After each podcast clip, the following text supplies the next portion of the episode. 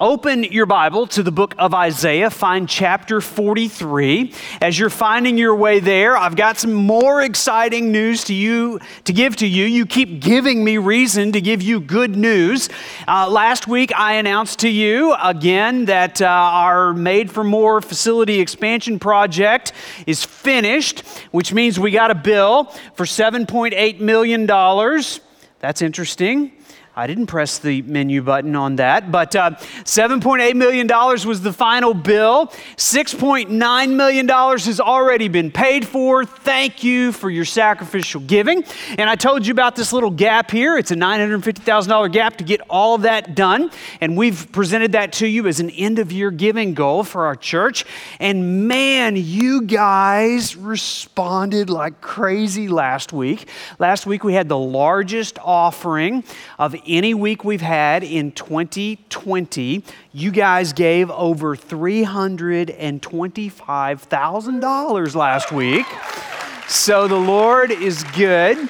Uh, that's closing this gap here. If you weren't part of those who gave last year, then jump on the train, man. There is some momentum, and uh, we would love to be able to announce in 2021 we're debt free once again as a church. So thank you, thank you, thank you. Uh, so humbled by God's grace to us, your generosity. It's allowing us to do those things. We haven't pressed the brake pedal in 2020. The mission continues, and uh, we're learning to adapt. Uh, and I trust that you are as. I've got a question for you this morning, and the question is the title of the sermon. Here's the question What are you afraid of?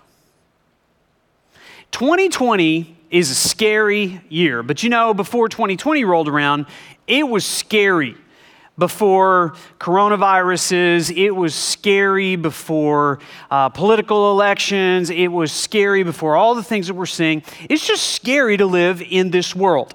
And it was scary about 2,700 years ago when Isaiah wrote to the people of God. I want to read to you Isaiah 43, verses 1 through 7. Uh, these are some of the richest, most comforting, verses in the whole Bible. These are great words for those of us that are living in scary times. Notice Isaiah says in verse 1 of chapter 43 But now, thus says the Lord, He who created you, O Jacob, He who formed you, O Israel, fear not. Let's say those words to each other. Just turn to your neighbor, make eye contact. Just fear not. Did you know that those two words are the first words of the Christmas story? One day, an angel showed up and announced to some shepherds who were keeping watch over their flocks by night. And the first words of those angels were, Fear not, for I bring you good news of great joy. For unto you today is born in the city of David a Savior who is Christ the Lord. And so those two words that the angel spoke were echoes of what Isaiah spoke to the people of God 700 years before those angels showed up. Fear not, for I have redeemed you. Fear not, I have called you by name. You are mine. Verse 2 When you pass through the waters, I will be with you, and through the rivers, they shall not overwhelm you. When you walk through the fire, you shall not be burned, and the flame shall not consume you. For I am the Lord your God, the Holy One of Israel, your Savior. I give Egypt as your ransom, Cush and Seba, for ex- in exchange for you, because you are precious in my eyes and honored. And I love you. I give men in return for you, peoples in exchange for your life. Fear not, for I am with you I will bring your offspring from the east, and from the west I will gather you. I will say to the north, Give up, and to the south, Do not withhold. Bring my sons from afar, and my children from the end of the earth. Verse 7 Everyone who is called by my name, whom I created for my glory, whom I formed and made. You know, this life is full of scary things. Here's the message that we need to hear from the Lord this morning from Isaiah every fear is an opportunity to be reminded of how precious we are to God. Every time you sense the impulse to be afraid, it is an opportunity to be reminded of how precious we are to God. I mean, it's scary out there. We are afraid of growing broke. We are afraid of finishing last. We are afraid of looking stupid. We're afraid of bullies at school, moles on our back. We're afraid of the sound of a ticking clock as it ticks us closer to the grave. We're afraid of the dark. How many of you are afraid of the dark? How many of you still have a nightlight in your room? Raise your hand if you still need a little light in the room. I see some of you smiling, but you're not courageous enough to lift your hand in church because you're afraid of looking stupid in church and looking. Some of us are afraid of being perceived as being afraid. That's one of our fears. Uh, it's called the fear of man. A lot of times when I'm uh, with people, and I was with some dear brothers uh, this past week, some pastors of churches, and we kind of drop our guard and just kind of confess our issues and sins to one another. And I always say, my, my besetting sin as your pastor is fear of man. I don't want to look stupid in front of you. I don't want to disappoint you. I don't want you not to like me. But you know what? If your greatest desire is to be liked, pastoring a church is probably not the profession for you. Because not everything I'm going to say is always going to be the greatest thing. Um, we're afraid of heights. How many of you are afraid of heights? Lift your hand. Be humble enough. I'm afraid of heights. How many of you are afraid of spiders? Anybody afraid of spiders? Great. Anybody afraid of snakes? All right. Anybody afraid of worms? Like, just, worms are not scary things. Like, you're just a scaredy cat if you're afraid of a worm, okay? Um, how many of you are afraid of thunder and lightning? You don't like storms, tornado sirens, things like that? You don't like that? How many of you are afraid of uh, close quarters? You don't, it, claustrophobia?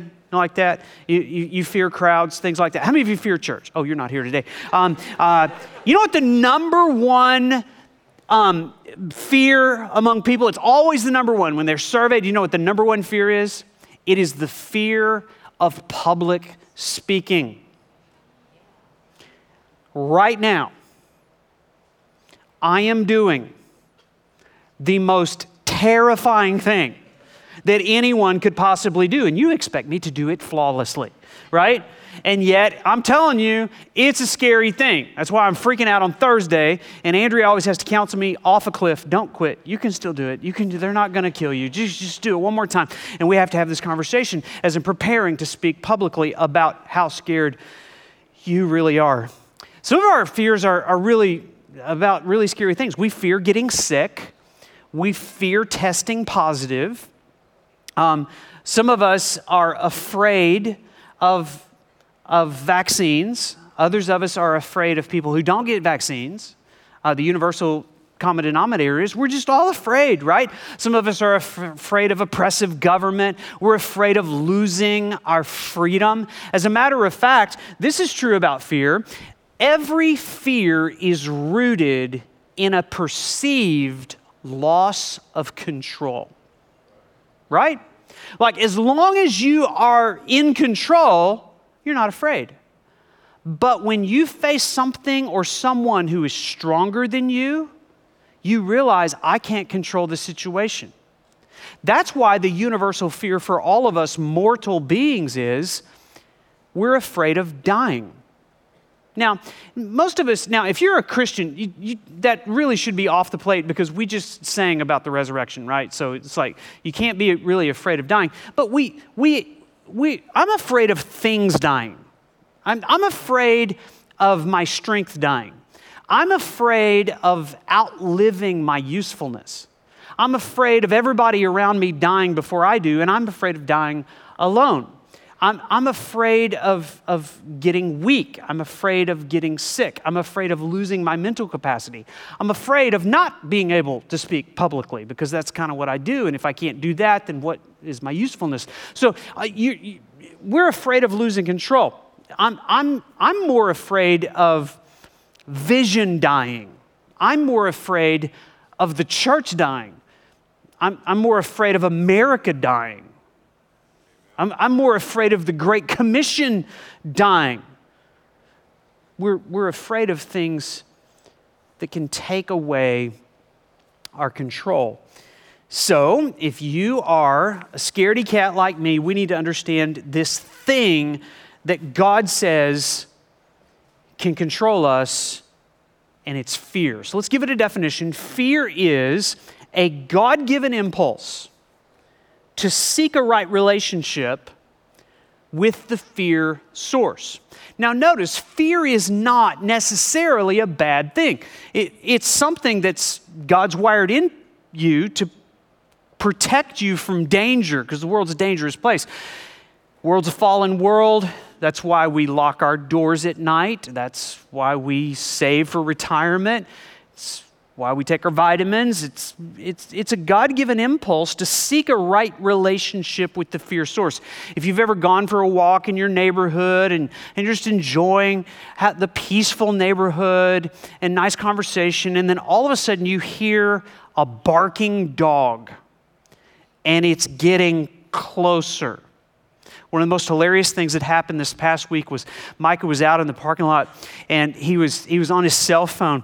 And we have surveillance cameras out there in the parking lot and there's no sound, but you can, you can kind of see Micah on his cell phone and then he kind of stops and he just kind of keeps talking to the phone and starts walking backwards. And then he's in a dead sprint away from the fear source. There was an angry dog that was approaching Micah, and your worship pastor is a scaredy cat when it comes to dogs. Now, listen, all Micah was trying to do was to seek a right relationship with the dog. And in that sense, the right relationship means social distancing from the fear, okay?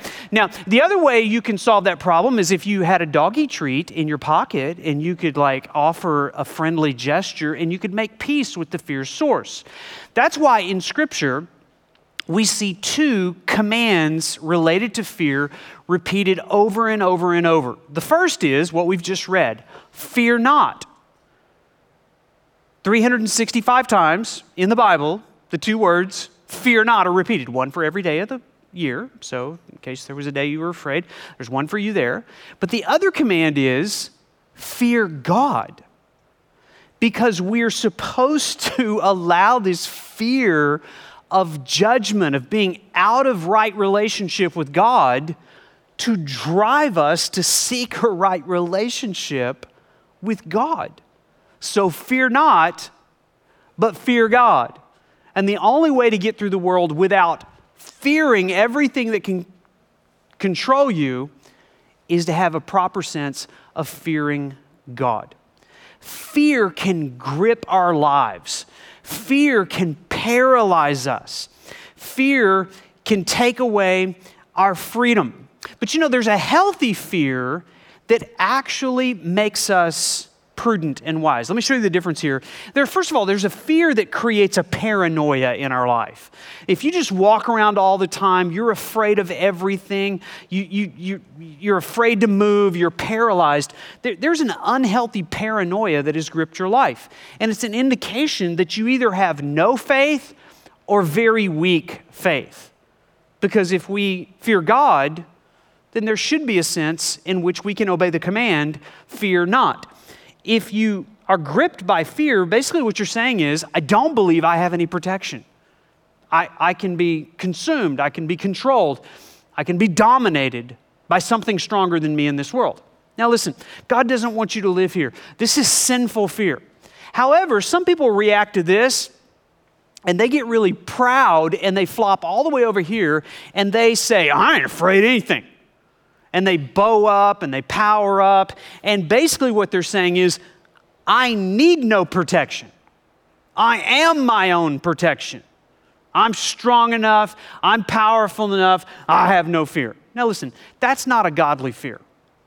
That is you're a control freak and you're trying to power up over everybody else, you're actually what's making us afraid, is because you're trying to control us. So, there is a godly fear, there's a healthy fear, then we're going to call that prudence. Proverbs 22, verse 3 says this The prudent man foresees the danger and hides himself. So there's a response, there's a perception of something that is harmful. And in reaction to that, he hides himself, not in a cowardly way, but in a prudent way. The next part of the verse says, The simple go on and are punished. So he sees the same danger, and yet he makes no change, he makes no adjustment in his life. That's not prudent. That's just proud. That's arrogant, and it's stupid. But the prudent man says, Yeah, there's real fear out there. And yet I'm going to face every fear with faith, knowing that God is my protector. I don't have to protect myself, but there's a real protection that is promised to the people of God that we've read about here. And so we need to understand fear is willing to take risk. Max Lucado said this The step between prudence and paranoia is short but steep. Prudence wears a seatbelt, paranoia avoids cars. Prudence washes with soap, paranoia avoids human contact. By the way, this was written about 15 years ago. Prudence saves for old age, paranoia hoards even trash. Prudence prepares and plans, paranoia panics. Prudence calculates the risk and takes the plunge. Paranoia never enters the water. What he's saying is this when you are gripped by fear, safety becomes your idol. Fear is an issue of worship. What you fear will eventually control you if you surrender your life to the control of God, what you're saying is, I fear God. If you don't surrender your life to the fear of God, you're going to surrender to the control of your fear. And when you do that, safety becomes what you worship. It demands that you worship it. And that is not a healthy place to live because fear never takes a risk. Fear paralyzes mission, fear squelches ambition. Fear never gives sacrificially, fear never confesses sin, fear never reaches out to an unfamiliar face. Fear never tells someone the good news of Jesus. Fear never shares your testimony. Fear never stands alone for righteousness. Fear never disciplines a child. Fear never led a small group. Fear never preached a sermon. Fear never confronts sin. Fear never planted a church. Fear never made a disciple. Fear never obeyed God, even when it doesn't make sense. Fear never got baptized. Fear never made a profession of faith. Fear never joined the membership of a local church. Fear never stepped into a volunteer leadership position to serve the local church. Fear never takes a risk. And so we cannot make safety an idol.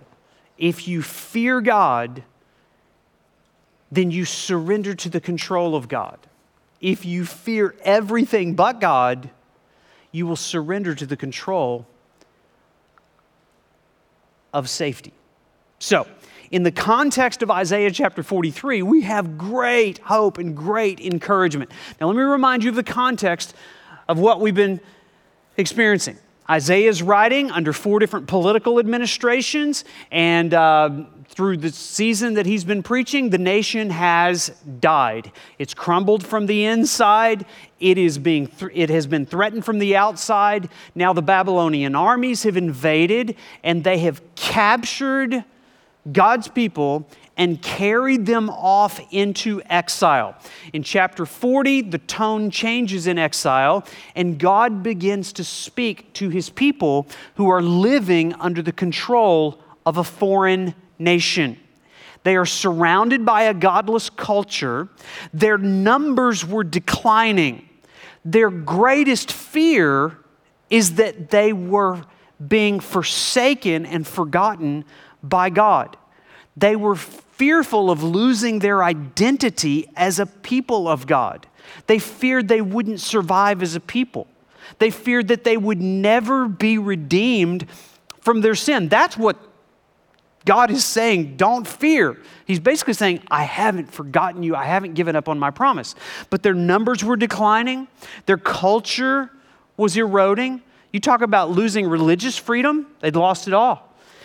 They had had their land invaded by a godless culture.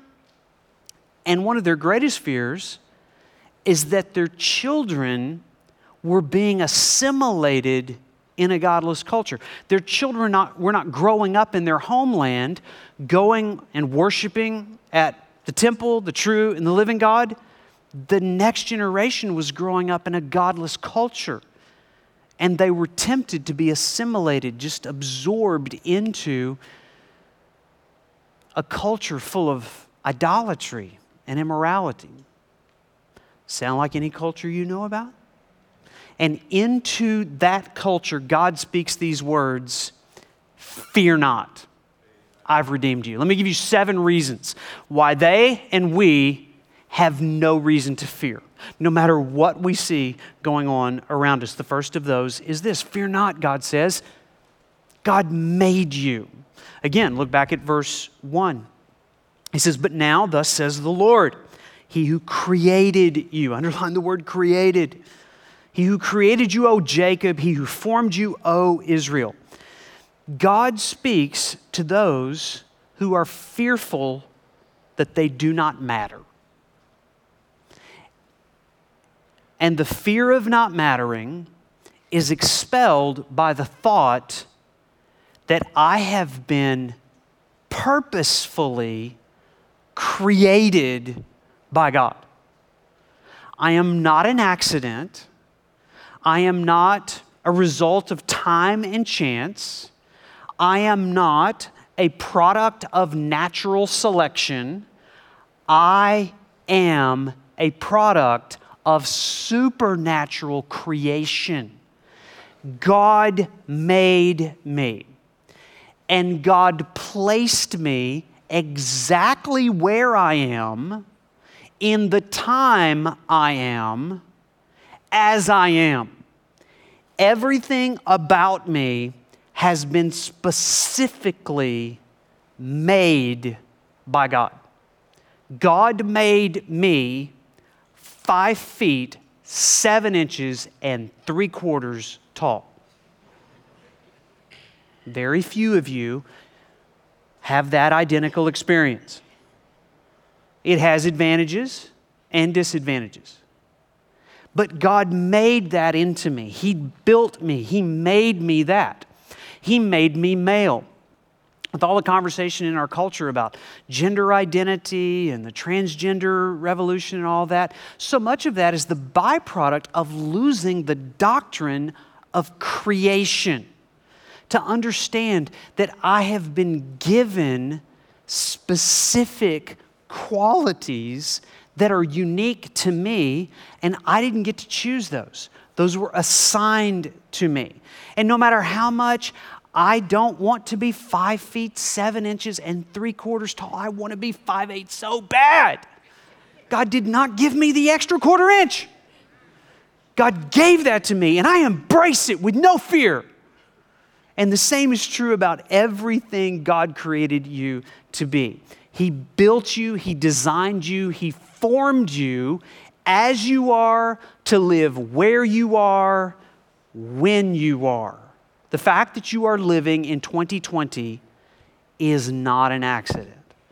God chose you to live here. By the way, quit saying 2020 is the worst year ever. The people in 1436 would have loved to experience your hot water heater this morning, okay? There are a lot of advantages that you have that other people didn't have, okay? So listen, we we we embrace what God has given us with no fear. And we charge out into the world understanding God created me. Therefore, I, I don't have to fear death. You know why? God created me for a specific number of days to live. He created me to be born on this date. He knows when my expiration date's going to be. And the end of my life is not the end of my createdness. My purpose doesn't end when I take my last breath. In many ways, I'll be more free to worship Him than I've ever been before. God made me, and that expels fear. Secondly, fear not. God redeems you. He says it here again in verse 1 Fear not, I have redeemed you. That's such a doctrinally powerful word. It, it means more to us looking back on it through the New Testament lens. But to be redeemed means to be purchased. It was a term that was related to, to slavery. When you bought a slave, you had to redeem the slave, and the slave uh, got a new freedom there. This is the fear of being abandoned by God. Again, realize these people were wondering are, are the promises not true? I mean, what about the promise God made to Abraham that, that, that God said we would be a great nation? And here we are, a nation not so great anymore, living in exile. God promised that we would have a great name. And now this nation's renaming our children with Babylonian names. And God promised that we'd be a great blessing to all the nations. And at this time, all they were was a slave people to a foreign nation. And the question was God, are you done with us? Is this the end of the Bible? Is, are you going to do something? And God says, Fear not, I have redeemed you. Now, these people had a self imposed fear because they'd forsaken God. They'd stepped into places of idolatry and immorality, and they were experiencing the judgment of God. And when you do that, yeah, fear is going to be kind of a natural consequence of running away from God. But God steps toward these fearful people. And notice what he says a couple of chapters earlier, Isaiah 41 14. Fear not, you worm. Doesn't that increase your courage to know that God calls you a worm? Fear not, you worm Jacob, you men of Israel. Like, you're worms, you're, but your men, your men are worms. That's, that's an interesting contrast there. He says, I am the one who helps you, declares the Lord. Your Redeemer, there's our word, is the Holy One of Israel. Isn't that great? God calls you a worm. And then he says, I love to redeem worms. And until you embrace your identity as a worm, you will never turn to the Lord for your identity as a redeemed people. You'll just keep trying to bow up and power up and control life. And when you understand you have about as much control as a worm, you'll turn to the Lord and embrace your identity. Our only hope of getting out of this thing alive is if God fulfills his promise to redeem us. Thirdly, he says, Fear not, God has named you. Look at the end of verse 1. God says, I've called you by name. You are mine. Do you ever fear not being known? Do you ever fear not being noticed? Does anybody even know I exist? God says, I not only know you exist, I know your name. Um, my children as they've grown up, we, you know, obviously we've been around crowds a lot of times in church, you know. Have you ever been in a group of people, you're the dad, but there's more than your children in the midst, and all the kids are like trying to get the dad's attention, and they're all calling, Dad, Dad, Dad. Well, I just kind of learned to tune that out because I'm just, there's always people calling for dads, and I'm not the dad. And so pretty soon, my children have turned it like, Father, Father. And then eventually, when they really want to get my tr- attention, Trent, Trent. It's weird when your kids call you by your first name, you know? It's like, oh, but that got my attention. And what we're identifying there is there is a special relationship when you are known and called by name.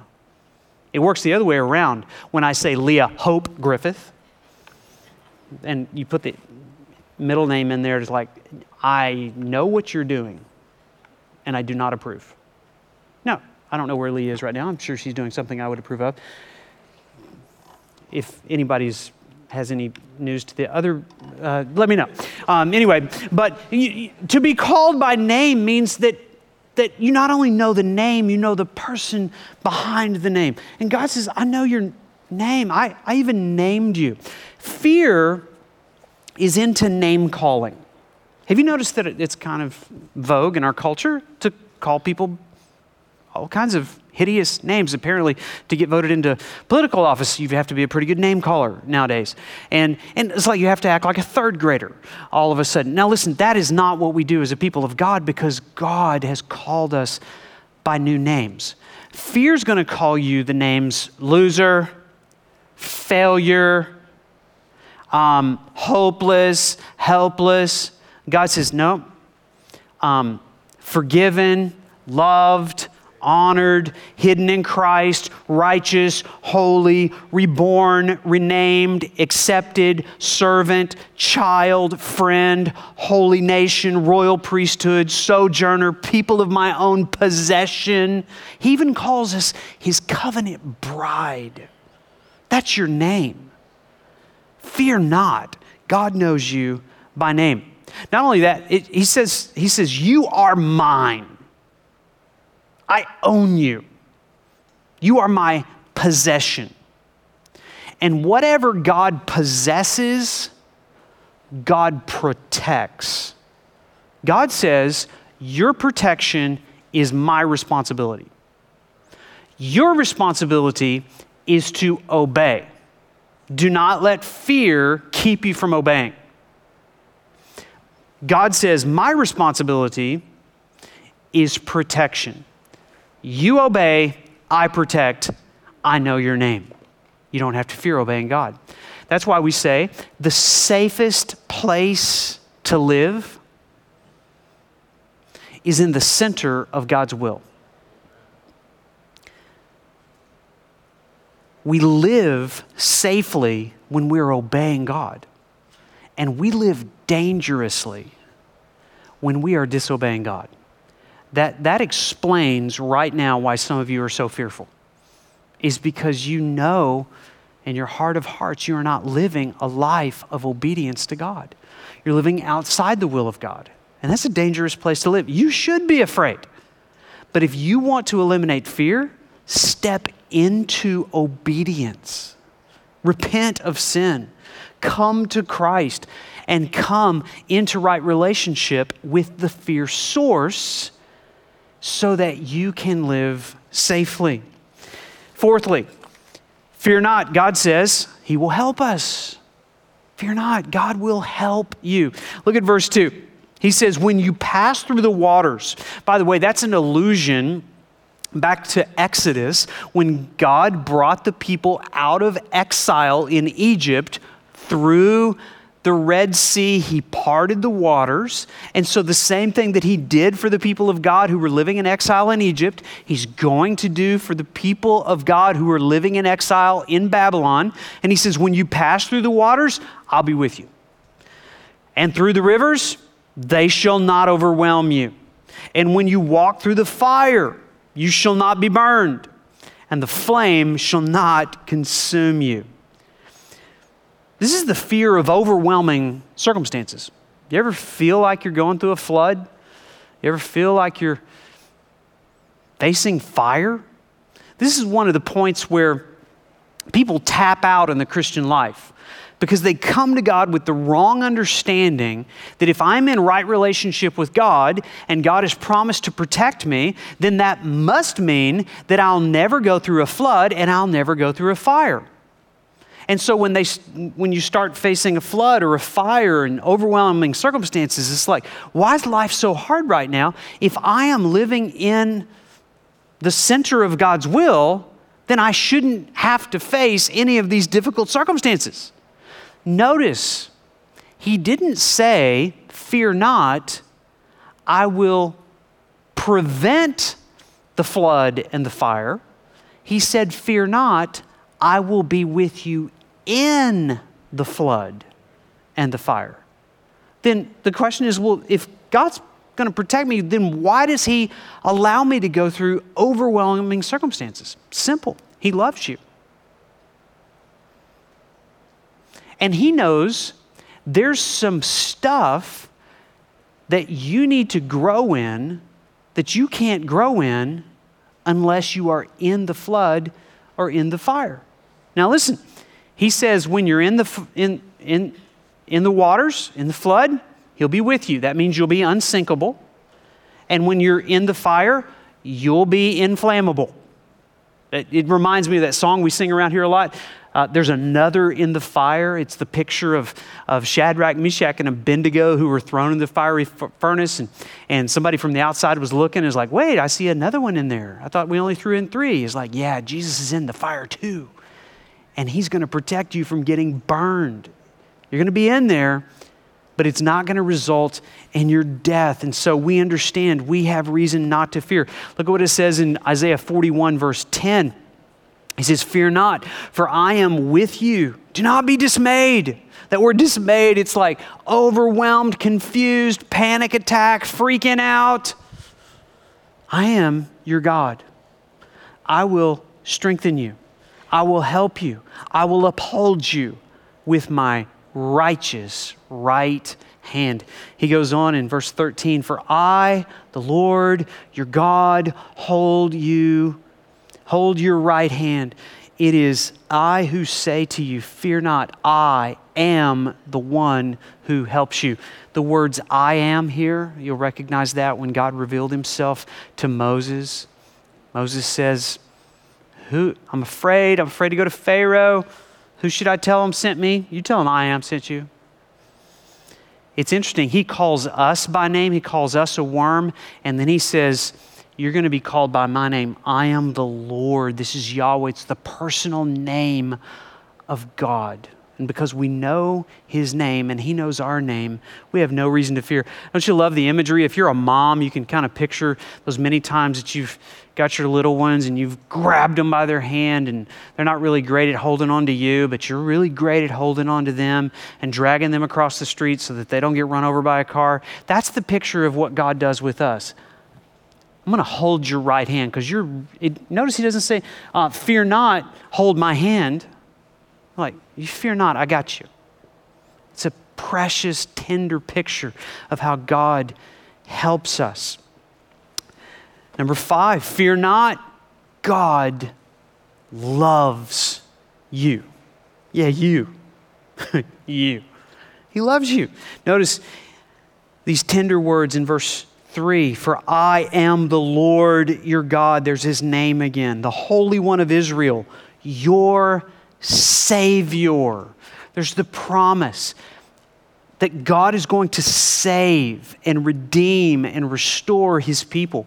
He says, interestingly, I give Egypt as your ransom, Cush and Seba in exchange for you. The word ransom there, it literally means to be overlaid with a covering. And there's a ransom. The picture there is of, of someone who's being held hostage by a captor, and another person is going to pay the price so that the captor will release the hostage. And it's interesting, he says, there are these nations, Egypt, Cush, and Seba. I'm going to give you in exchange for them, or them in exchange for you. It's a picture of what God's going to do 700 years later in Scripture when He's going to give His only Son in exchange for people who are being held hostage by sin. He goes on in verse 4, great verse, because you are precious in my eyes and honored, and I love you and I give men in return for you. This is the overwhelming love of God, not because I am lovable, but simply because God is a God who keeps his promises and has set his affection on people who are in right relationship with him through a covenant relationship whereby he keeps the covenant even when we don't. Are you in right relationship with God? Are you one who has had a covering overlay them? Have you been ransomed by God and have you restored that relationship with God through Christ? Number six, fear not. God says He's with us. God is with us. Look at verse five. Fear not. He says it again. I'm with you. I will bring your, I will bring your offspring from the east. All right, so how many of you have offspring? Raise your hand if you have offspring. All right. All right, so right now in your head, name your offspring. You got them. Some of you takes longer, I realize. So you got your offspring? This is who he's thinking of. I will bring your offspring from the east. How many of your offspring live east of you? You got those? Okay. How many of your offspring live west of you? He says, I covered those two. And from the west, I will gather you. I will say to the north, how many of your offspring live north? God bless them. Let's all pray for them right now as we head into January. Okay. Um, and to the south. How many of your offspring live south? Okay? So, all the directions, wherever our offspring have gone, he says, I will bring them. He says, Give up to the south. Do not withhold. Bring my sons from afar and my daughters from the ends of the earth. I want you to notice something. In verse 5, he calls them your offspring in verse 6, he calls them my sons and my daughters. Do you hear what he's saying to these people? Remember, they have watched their children being drugged from their homeland and deposited into a godless culture. And all the temptations around them are to forsake the God of their parents and to be absorbed into the godless culture of immorality and idolatry. Does that sound like any culture you know? In my generation, in one generation's time, the culture that we're living in is one, if you are a faithful, committed follower of Jesus Christ, as we've said before, we are exiles. We're not the home team anymore. We're on the visiting fields turf. And one of my greatest fears is that the next generation would be to forsake the God of their fathers. Is that one of your fears? Raise your hand. Everybody's like, yeah. Lord, go get my kids and drag them back to your heart. It's one of my most often repeated prayers. God, give my children a heart that burns with a passion for Jesus. Is that your prayer? It should be your prayer if you're a parent. And if it's your fear that there's not going to be a next generation of godly children who seek the Lord, do you know what God says to you? Fear not. God has promised to keep his covenant, and there will always be a covenant people of God. The fact that we are a covenant, in covenant with God 2,700 years after this was written, is proof that God keeps his promises and he goes after our children, and there will always be a next generation. Now, each of our children have to respond in faith and repentance to our God, and we can't control them. Remember, if you are paranoid, you're going to try to control your children. If you're prudent, you will disciple your children. You'll call your children to repentance. You'll point them toward the eternality of the promises of God.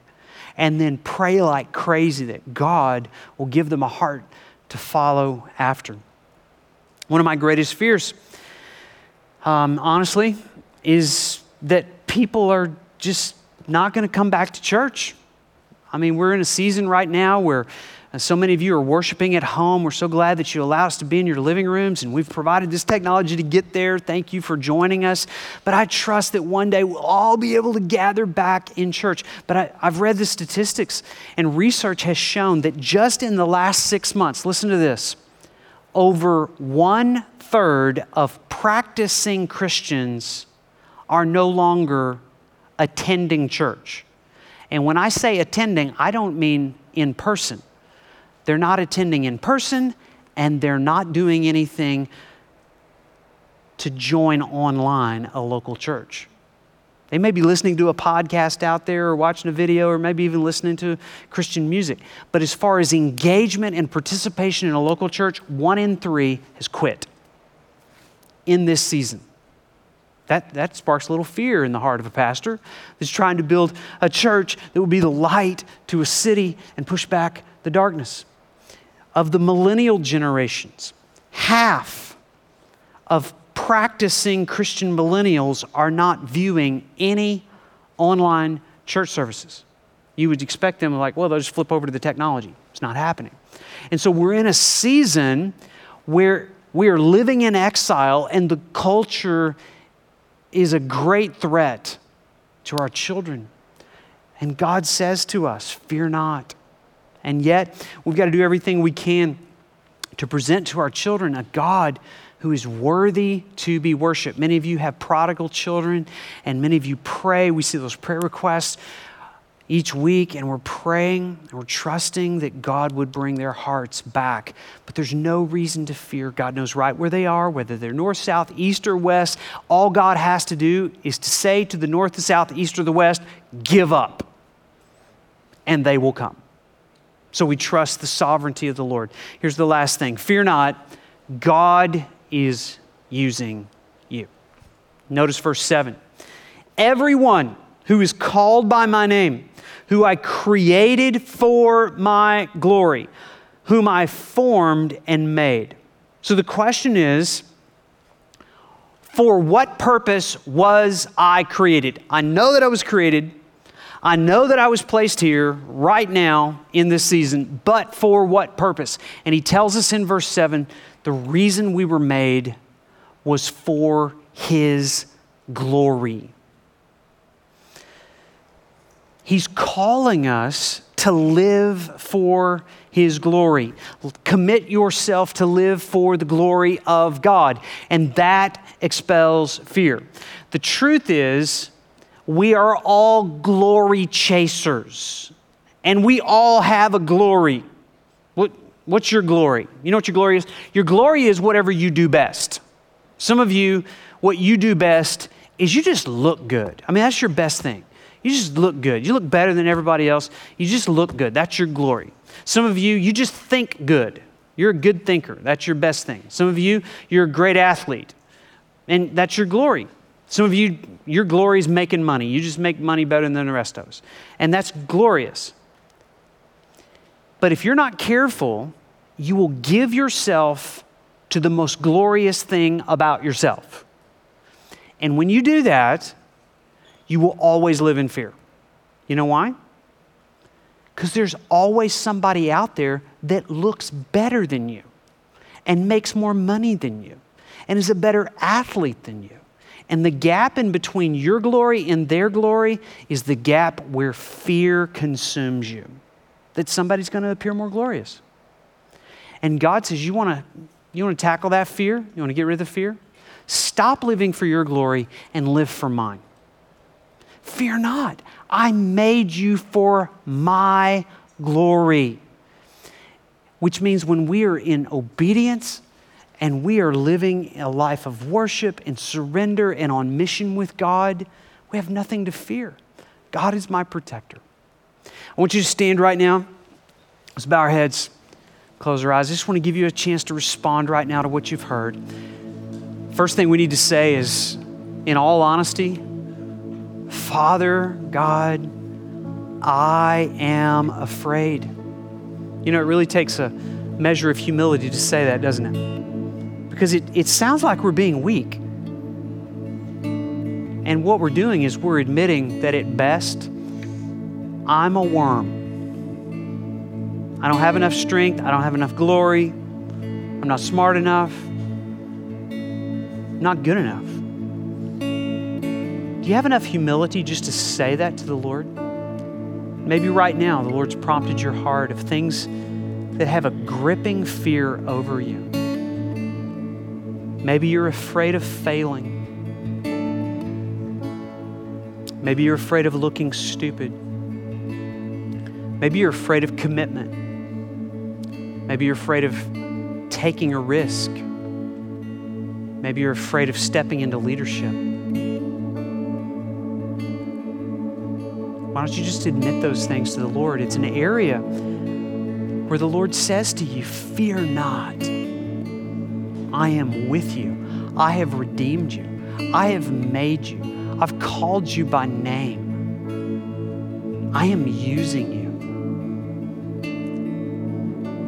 Would you ask the Lord right now to expel your fear? Maybe you need to confess the idolatry of living for safety. Ask God to give you courage, take a risk, take a stand, speak up, reach out, give sacrificially, trust Him.